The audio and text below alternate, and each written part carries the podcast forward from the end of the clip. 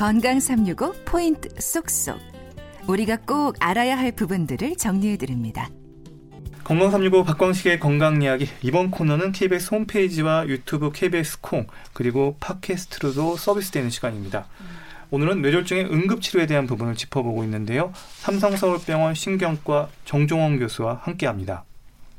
교수님 그러면 뇌졸중 환자의 치료는 119 신고부터 로부터 네. 출발한다. 음. 여기부터가 시작이다. 이 말이 맞나요? 맞습니다. 아. 그 예전에 한 10년 전만 해도 저희가 뇌졸중 관련된 인식 조사를 한 게 있습니다. 네. 그 당시에는 3분의 1 환자분들이 좋아지는지 집에서 지켜본다.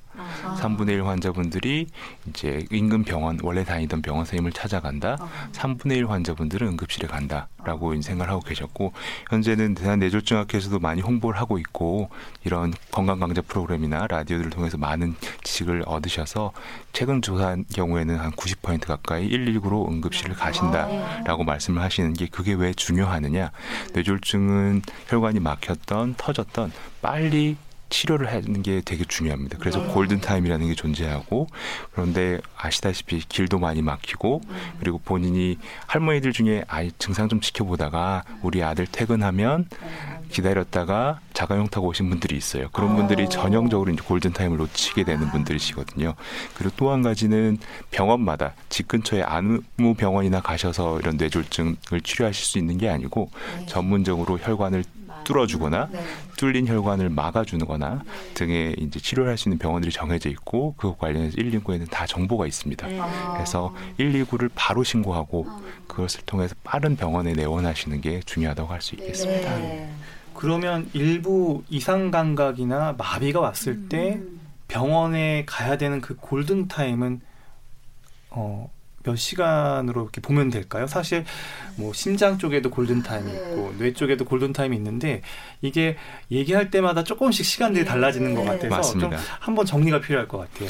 그 골든 타임이라고 저희가 쉽게 표현하는 것은 매우 중요한 시간이다. 네. 그 시간까지는 치료가 돼야 된다라는 아. 기준인데 제가 공고드리고 싶은 거는 골든 타임은 적어도 이 시간 안에라는 뜻이지 음. 빨리 가시면 빨리 갈수록 좋습니다. 네. 저희가 똑같은 치료를 하더라도 어, 어르신이 쓰러지셔서 30분 만에 오셨다. 그러면 저희가 치료하면서도 이분은 더 좋아질 거다라고 아. 조금 더 기대를 하게 되고 네. 물론 환자분께서 4시간 반 딱 맞춰서 오셨다. 네. 그래도 치료를 하지만 그때는 저희가 완전히 기능을 회복해서 다시 독립적인 생활을 하실 수 있을 확률이 훨씬 더 낮아집니다. 아. 그렇지만 정해놓은 시간이 있습니다. 저희가 뇌 경색 같은 경우 혈관이 막혔을 때 이것도 좀 비유를 하자면 그 하수구가 막히면 음. 뚫어펑을 부어서 뚫는 방법도 있죠. 네. 그게 저희가 경정맥 으로 이제 약을 주는 치료가 되겠고 그것의 골든 타임은 4시간 반입니다. 아. 근데 그런 그런 치료로도 뚫리지 않을 경우에 저희가 하수구가 뚫어펑으로 안 막 안 뚫리면 꼬챙이로 쑤시시는 네. 것처럼 머리 안에 혈관도 들어가서 음. 막힌 혈관 뚫는 시술을 할 수 있는데 요거는 이전에는 골든타임이 6시간까지였습니다. 음. 하지만 요것도 저희들이 계속 연구를 하고 환자분들의 특성에 맞게 잘 선정을 해서 어떤 분들은 24시간까지 증생 음. 발생하시고 24시간까지도 치료를 할 수 있는 분들이 네. 있으십니다. 그래서 첫 번째, 즉 골든타임은 그냥 가장 빨리 가시는 게 좋다. 네. 그게 1번이고요. 4.5시간, 6시간, 24시간 이렇게 존재는 하지만 그거는 어쩔 수 없는 최하위 어. 시간을 생각하시고 가장 빨리 가신다고 생각하시는 게 좋을 것 같습니다. 사실 골든 타임이라기보다는 그러니까 하나의 마지막 네. 그 마지막 경계의 시간이다. 네. 생과 사를 좌우하는 그렇게 보시면 될 것 같습니다. 최대한 빨리 들어오는 게 좋다. 이게 골든 타임이다. 이렇게 정리하면 될 것 같고요. 그러면 실제로 그 시간 안에 들어오는 환자는 한 어느 정도 됩니까? 한 저희 이제 국내 뇌졸중 그 관리 지표를 보시면 한 40% 정도 급성 뇌졸중 환자들이 응급실 내에 골든 타임 내로 오는 걸로 알려져 있습니다. 아. 그럼 나머지 10명 중 6명은 그 안에 못 온다. 뭐 이렇게 볼 수 있는 건가요? 예, 맞습니다. 그 이거는 좀 여러 가지 측면이 있는데요. 저희가 그 경정맥으로도 약을 정맥으로 약도 드리고 뚫는 시술을 한다고 말씀드렸지만 모든 환자분들이 그런 치료가 필요하신 건 아닙니다. 아주 중한 질환, 큰 혈관이 막히는 경우에 물론 저희가 다 치료를 하겠지만 작은 혈관이 막히는 경우 아, 아, 말씀드렸듯이 제가 아까 그나마 걸린다면 여기에 걸리고 싶다라는 네. 작은 혈관이 막히는 경우는 그 빨리 오시더라도 뚫어진 치료나 이런 걸 하지 않습니다. 아. 그래서 실제로 저희가 60% 환자분들이 아직 인식이 개선되지 못해서 안 오시는 것도 있지만 네.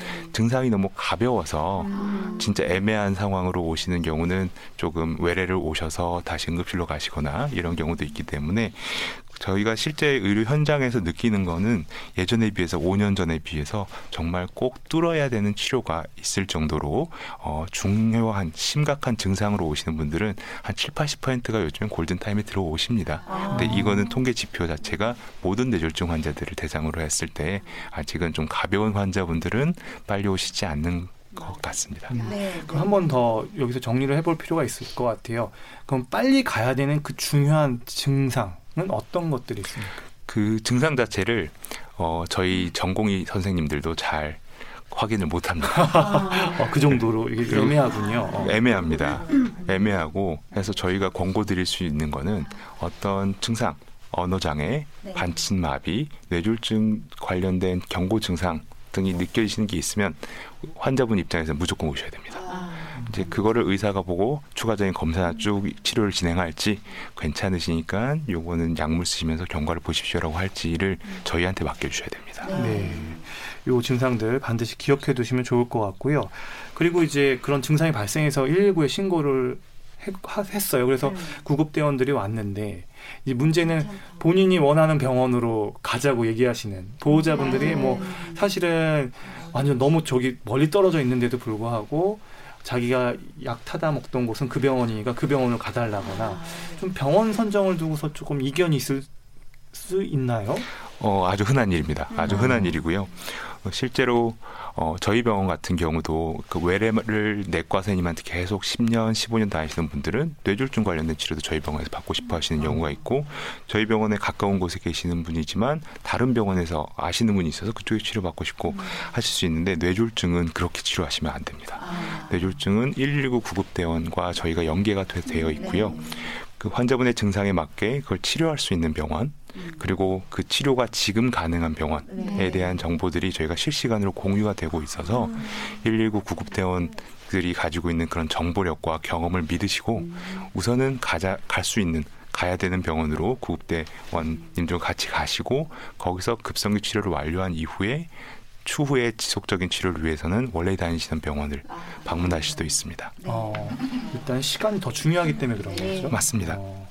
그러면 앞서서 뇌경색에 있어서 치료가 두 가지라고 어, 이제 물론 꼬챙이하고의 비유를 해주셨지만 하나는 기계적인 것으로 뚫어주는 거고 네. 하나는 약물로 녹이는 거라고 이렇게 네. 우리가 이해했는데요.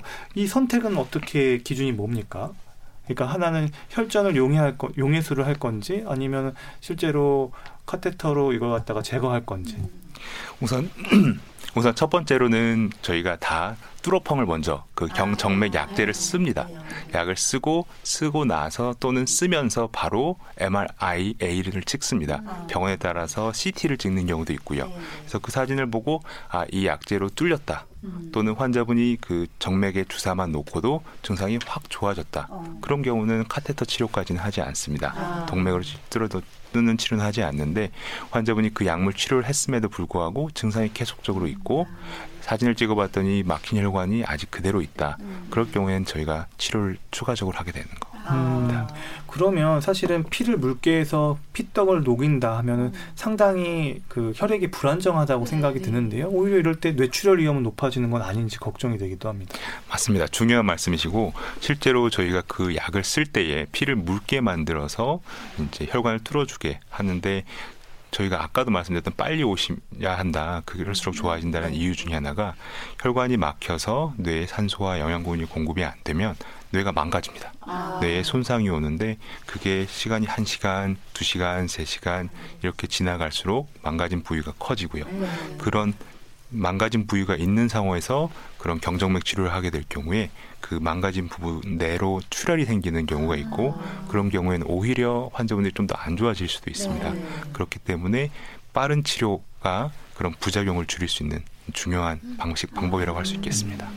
보통 이 뇌졸중은 병원에서 일반 병실에선 치료가 어려운 것 같더라고요. 네. 그래서 뇌졸중 집중 치료실들이 마련돼 있는 것 같던데요. 이런 곳들이 국내에 많이 지금 존재하나요?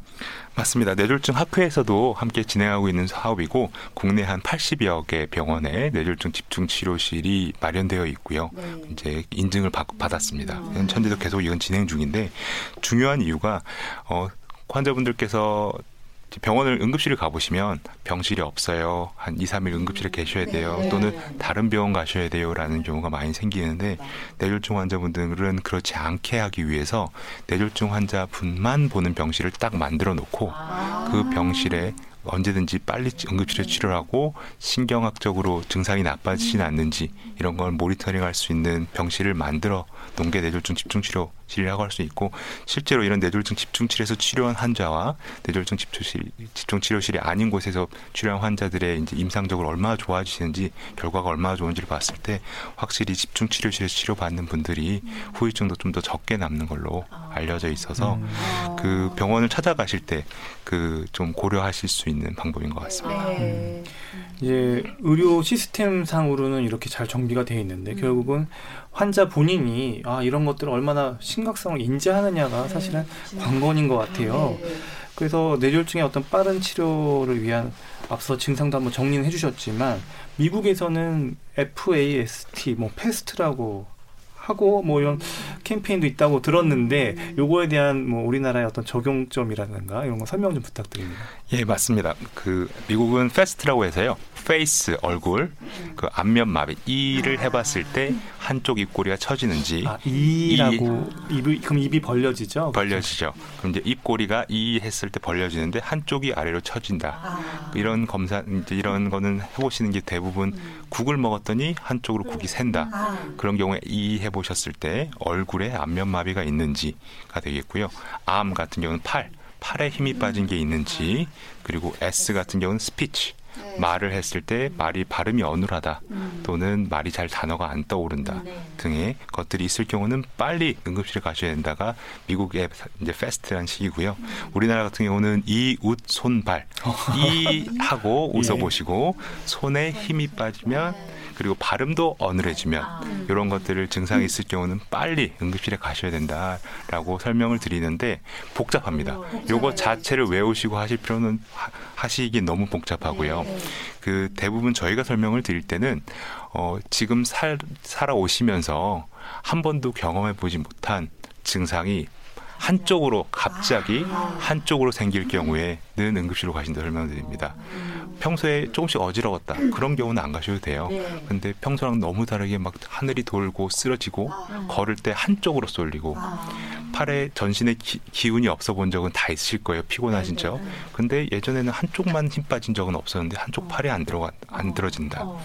예전에도 피곤해서 기운이 없고 말하기 싫을 때는 있었지만 말을 했더니 옆에 사람이 발음이 왜 그래 술 취한 사람 같아. 네. 이런 증상들이 있을 때 갑자기 생기는 처음 경험하는 한쪽 증상 있을 때 응급실 가시라고 저희가 설명을 드리고요. 네. 대부분 어, 요즘에는 잘 오십니다. 잘, 잘 아. 오십니다. 잘 오늘 얘기해 주신 것들 잘 기억해 뒀다가 정말 위급한 상황에서 어, 적절한 치료를 받는 게 중요하겠습니다. 박광식의 건강 이야기 뇌졸중은 치료보다 예방이 우선이라는 말도 하고요. 의심 증상들에 대한 민감한 반응 역시 뇌 손상을 줄이는 방법이라는 거 기억하셔야겠습니다.